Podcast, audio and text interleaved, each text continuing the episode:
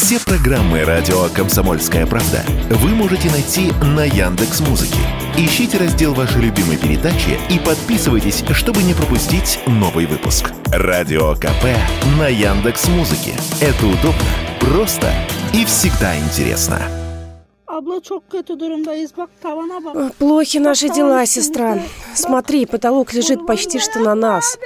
Есть там кто-нибудь? Тяни! Потише, потише! Тяни так, чтобы он мог выбраться. Придержи эту железку. Носилки здесь есть?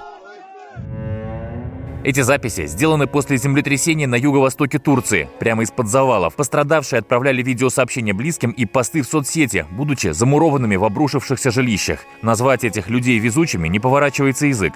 И все же им повезло больше, чем множеству их друзей и соседей. По последним данным, число жертв стихии в Турции и Сирии перевалило за 5 тысяч человек. Более 20 тысяч ранены. Данные постоянно обновляются, цифры растут, а сотни человек до сих пор под завалами. Непрерывно работают спасатели, в том числе прибывшие из других стран, в частности России, Азербайджана, Грузии и Израиля. Помогают и добровольцы. Турецкие авиалинии за 80 рейсов перевезли в зону ЧП около 12 тысяч волонтеров. Тем временем обыватели и эксперты обсуждают, можно ли было это землетрясение спрогнозировать. Оказывается, для таких прогнозов требуется комплексная работа, которая ведется далеко не во всех сейсмоопасных регионах мира, рассказал YouTube-каналу «Постнаука» доктор геолого-минералогических наук Евгений Рогожин.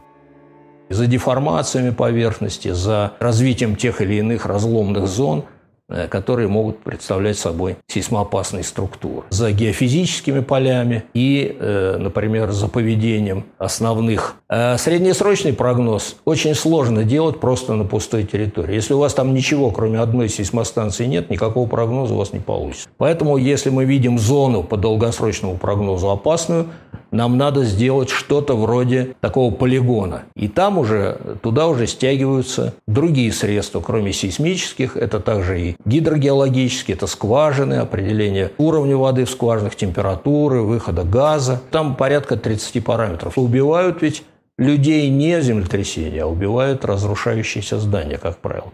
Как правило, плохо построенные или неадекватно построенные – о том, насколько качественно строят в Турции, Радио КП рассказала Наталья Эльмаскара. В турецком Мерсине она владеет агентством недвижимости занимаюсь и новостройками, и строительством. Последние годы строятся исключительно сейсмоустойчивым способом дома и с армированием, и бетон, например, у нас бетон используется э, С-30, один из э, крепких бетонов. Но э, разрушение, разрушение сейчас разрушаются дома, которым 30 лет или около того, то есть которые э, давно построены.